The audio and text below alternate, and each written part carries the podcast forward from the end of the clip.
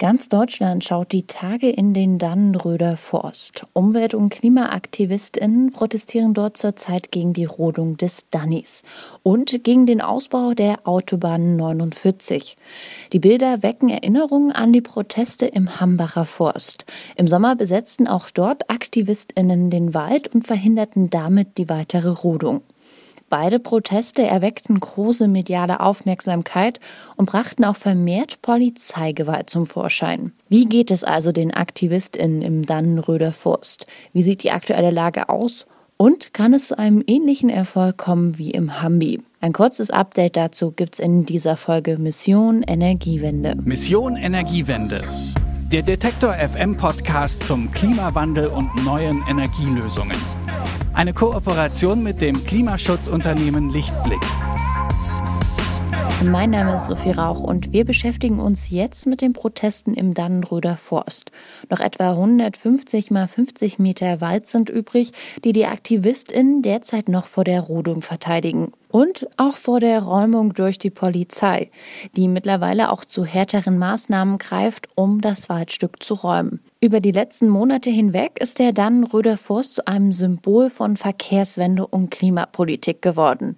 Auf der einen Seite zum einen als Negativbeispiel dafür, dass die Verkehrswende noch nicht so weit ist, wie sie sein sollte in Deutschland und auf der anderen Seite zu einem Positivbeispiel für solidarischen Protest. Wie die aktuelle Lage im Dani gerade aussieht, darüber habe ich mit Ronja Weil gesprochen. Sie ist Aktivistin der Initiative Ende Gelände und war am Wochenende mit im Dannenröder Forst vor Ort. Hier kommt jetzt das Interview mit Ronja Weil von Ende Gelände. Ihr wart ja jetzt am Wochenende mit vor Ort im Dannenröder Forst und habt auch äh, mit Aktionen unterstützt und habt euch solidarisch gezeigt. Ähm, wie sieht denn aktuell die Lage vor Ort aus? Ja, also während wir gerade sprechen, werden die letzten Baumhausstrukturen äh, im Danny eben geräumt. Das heißt, es stehen noch einzelne Baumhäuser in oben, dem Herzstück des Waldes, also der erste Barrio, der praktisch entstanden ist und jetzt auch das letzte, was geräumt wird. Da ist gerade der, dieser total invasive und aggressive Polizeieinsatz ähm, weiter am Machen und es kommen die ganze Zeit Nachrichten rein über Übergriffe.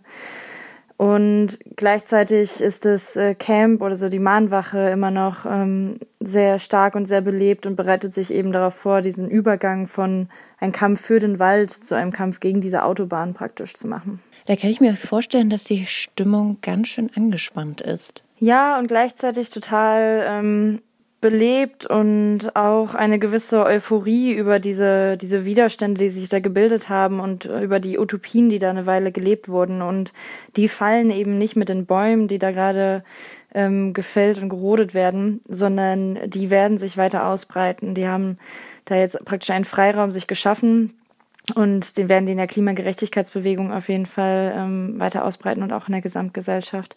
Das heißt, die Stimmung da ist natürlich niedergeschlagen auf der einen Seite aufgrund des Verlusts dieses wunderschönen Waldes und aber auch ähm, total euphorisch darüber, was eben möglich ist und wie Widerstand verbindet. Das kann aber auch zeigen, wie effektiv Widerstand sein kann. Ähm, haben wir zum Beispiel auch beim Hambacher Forst erlebt und das hat auch gezeigt, welche Wirkung solche Solidaritätsgemeinschaften haben können. Nun ist es jetzt beim Dannenbrüder Forst nochmal was anderes. Nun wird ja seit letztem Jahr äh, das Waldstück besetzt und Anfang November wurde dann auch die Rodung und die Räumung gestartet. Und ähm, immer wieder, du hast es auch schon gesagt, erreichen uns auch Bilder von der Räumung und die zeigen halt, dass die Räumung auch vor allem mit Mitteln durchgeführt wird, die total unverhältnismäßig wirken.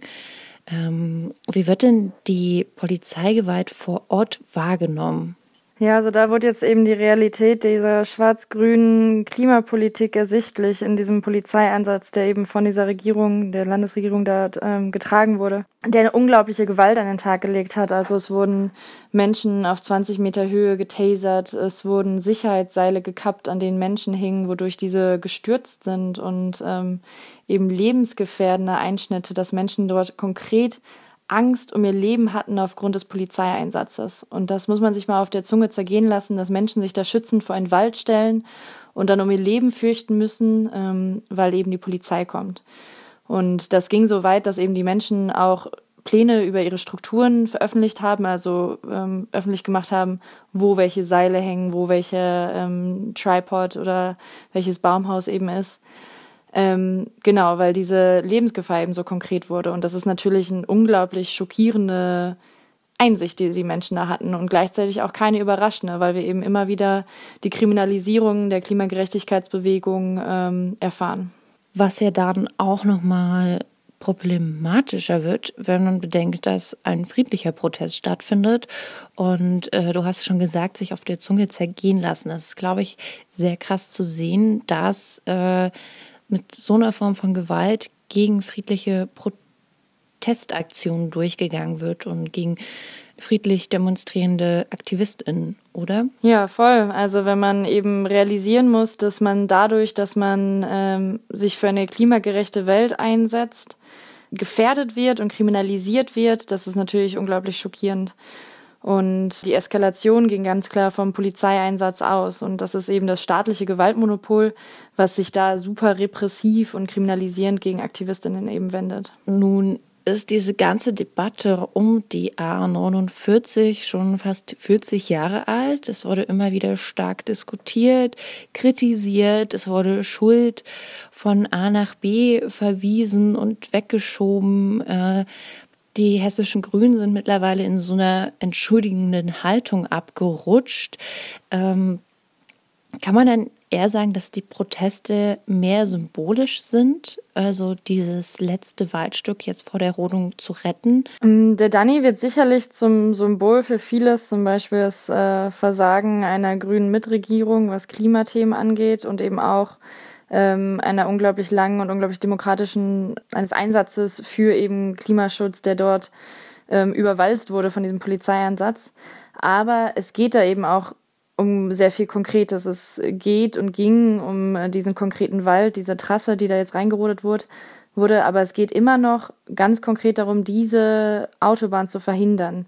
Diese Autobahn, die völlig unnütz ist, die nur wenigen Konzernen ähm, ein paar Minuten erspart von Lieferzeit und dadurch auch wieder so ja, an dieser Stelle dann noch sehr symbolisch dafür ist, wie eben unser wirtschaftliches System funktioniert, dass die Profitinteressen weniger eben wichtiger sind als die Lebbarkeit unseres Planeten, dadurch, dass wir äh, die Klimakrise weiter einheizen.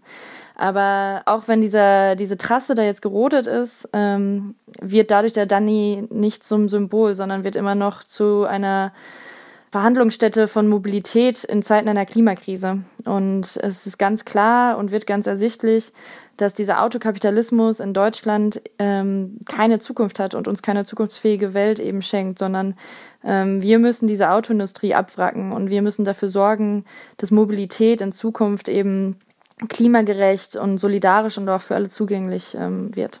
Und das hilft ja auch dabei, sich mediale und öffentliche Aufmerksamkeit zu verschaffen und mit den Forderungen gehört zu werden. Ich kann mir nur vorstellen, dass das nicht immer so leicht ist, auch gehört zu werden, vor allem im Bereich Klima- und Umweltschutz. Ja, es ist natürlich was, was ähm, persönlicher wird als zum Beispiel Kohleverstromung oder sonst was, weil wir eben ähm, keine, nicht unbedingt ein Kohlekraftwerk im Garten haben, aber irgendwie schon viele ein Auto fahren.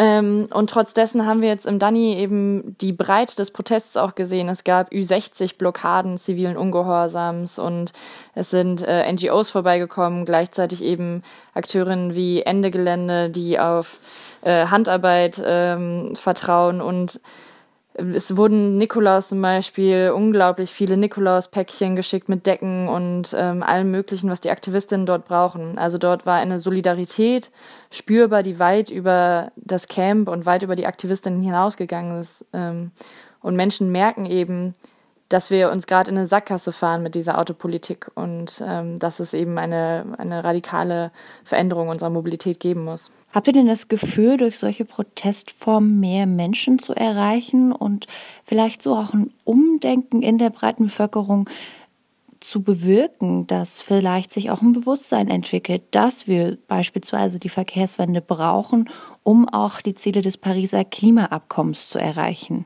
Naja, das ist ähm, schwer ersichtlich, wie viele Menschen das zu Hause erreicht. Was auf jeden Fall sichtbar wird, ist, dass immer und immer mehr Menschen eben mitkämpfen und mitwiderständig sind und dass sich äh, das immer weiter in die Breite entwickelt und das Versagen der Politik in Sachen Klima ganz eindeutig wird und sich eben materialisiert an solchen Kämpfen wie im Dani und dass viele Menschen jetzt auch dadurch politisiert und radikalisiert wurden, ähm, dadurch, dass sie diesen Polizeieinsatz mitbekommen haben und die Unverhältnismäßigkeit von der Behandlung von Menschen, die sich eben friedlich für eine bessere Welt einsetzen.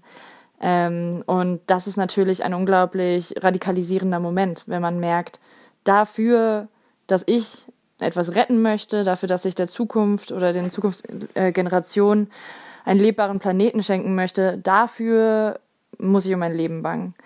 Und das hat, glaube ich, unglaublich viele erreicht. Und damit kommt dann auch ein Nachdenken über eben die systematischen Dynamiken, die eben dahinter stehen. Braucht es also mehr zivilen Ungehorsam, wenn es darum geht, äh, Aufmerksamkeit auf Klima- und Umweltschutz zu lenken. Auf jeden Fall. Also wir merken ja ganz klar, dass ähm, es gerade kein politisches Interesse, keinen politischen Willen gibt, effektiven Klimaschutz durchzusetzen. Und das heißt, dass es dann an uns liegt und wir das eben selbst in die Hand nehmen müssen. Und das ist, was die Aktivistinnen dort vor Ort gemacht haben. Das ist, was Ende Gelände tut.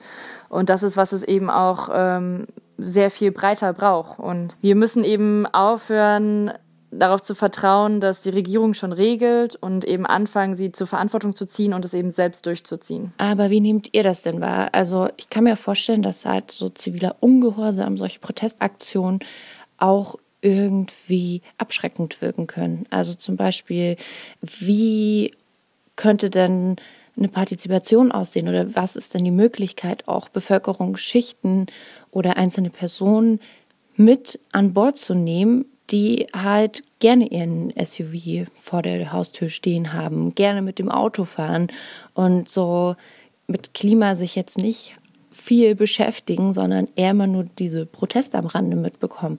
Ist es nicht auch wichtig, die Person mitzunehmen und wie könnte das denn aussehen? Naja, das ist ja die Breit äh, oder die, die Schönheit an der Klimagerechtigkeitsbewegung, dass es eben eine unglaublich Vielzahl an AkteurInnen gibt, ähm, die für verschiedene Menschen zugänglich ist und verschiedene Menschen abholt. Und Ende Gelände sieht eben, was notwendig ist 2020, was notwendig ist, mitten in der Klimakrise zu tun. Und das tun wir eben und werden eben dafür sorgen, die Dinge selbst in die Hand zu nehmen. Und es gibt eben auch sehr viele Bildungsstätte und sehr viele ähm, Arten und Weisen, wie wir versuchen, ähm, in Kontakt zu kommen und eben mehr Menschen mitzunehmen. Und das hat ja in den letzten Jahren auch schon wunderbar geklappt. Wir wachsen ja immer weiter. Gleichzeitig gibt es eben auch AkteurInnen in der Klimagerechtigkeitsbewegung, die den Protest niedrigschwelliger gestalten und zugänglicher machen. Und das ist genau das, was es braucht, eben eine breite Bewegung mit verschiedenen AkteurInnen. Habt ihr jetzt zum Schluss vielleicht nochmal einen konkreten Tipp, wie jetzt jeder Einzelne und jeder Einzelne teilnehmen kann, was man machen kann, um mehr für die Klimagerechtigkeit zu machen. Das Ding ist, dass wir auf jeden Fall wegkommen müssen von einer Logik vom Individuellen, dass man sich selbst ähm, perfektionieren muss in der Nachhaltigkeit seines eigenen Lifestyles. Natürlich ist es total hilfreich, wenn wir alle uns vegan ernähren und ÖPNV nutzen und so weiter und so fort. Aber das meiste von dem, was eben den Schaden anrichtet, sind systemische Faktoren. Und wir können gar nicht in Deutschland, so wie wir unser System aufgestellt haben, ähm, nachhaltig leben. Allein, wenn wir die, die Emissionen der Verstromung in Deutschland per capita rechnen, ist das schon mehr, als wir pro Person an Emissionen in die Luft pusten dürfen. Das heißt, so wie wir leben als Gesellschaft, kann das Individuum gar nicht nachhaltig leben. Das heißt, was es braucht für eine Klimagerechtigkeit, ist ähm, den Blick zu den Strukturen und zu den Systematiken zu wenden. Und da kommt es dann ganz klar darauf an, dass eben selbst auch mit die Hand, in die Hand zu nehmen, dass wir die Gesellschaft so transformieren, dass wir nicht mehr auf Kosten anderer leben müssen, wie wir das gerade tun. Dann Ronja, vielen Dank für das Gespräch. Ja, kein Ding. Im Gespräch war ich da mit Ronja Weil, eine Aktivistin der Initiative Ende Gelände. Die waren am Wochenende bei dem Protest im Dannenröder Forst mit vor Ort. Und damit sind wir auch schon am Ende dieser Folge Mission Energiewende angekommen. Ich danke euch fürs Zuhören und dranbleiben. Wenn ihr wollt, dann hören wir uns nächste Woche wieder. Dann geht es bei uns um sogenannte Klimaszenarien, die von der Wissenschaft entworfen werden, um der Politik Anhaltspunkte für Entscheidungen zu liefern. Mehr dazu dann in der nächsten Folge. Und wenn ihr die nicht verpassen wollt, dann abonniert sehr gern diesen Podcast, falls ihr das noch nicht gemacht habt und ihr habt Themen, denen wir uns mal genauer widmen sollen, dann schreibt mir einfach eine Mail an klima.detektor.fm. Ich freue mich von euch zu lesen. Also dann bis zum nächsten Mal. Mein Name ist Sophie Rauch. Macht's gut und bleibt gesund. Mission Energiewende. Der Detektor FM Podcast zum Klimawandel und neuen Energielösungen. Eine Kooperation mit dem Klimaschutzunternehmen Lichtblick.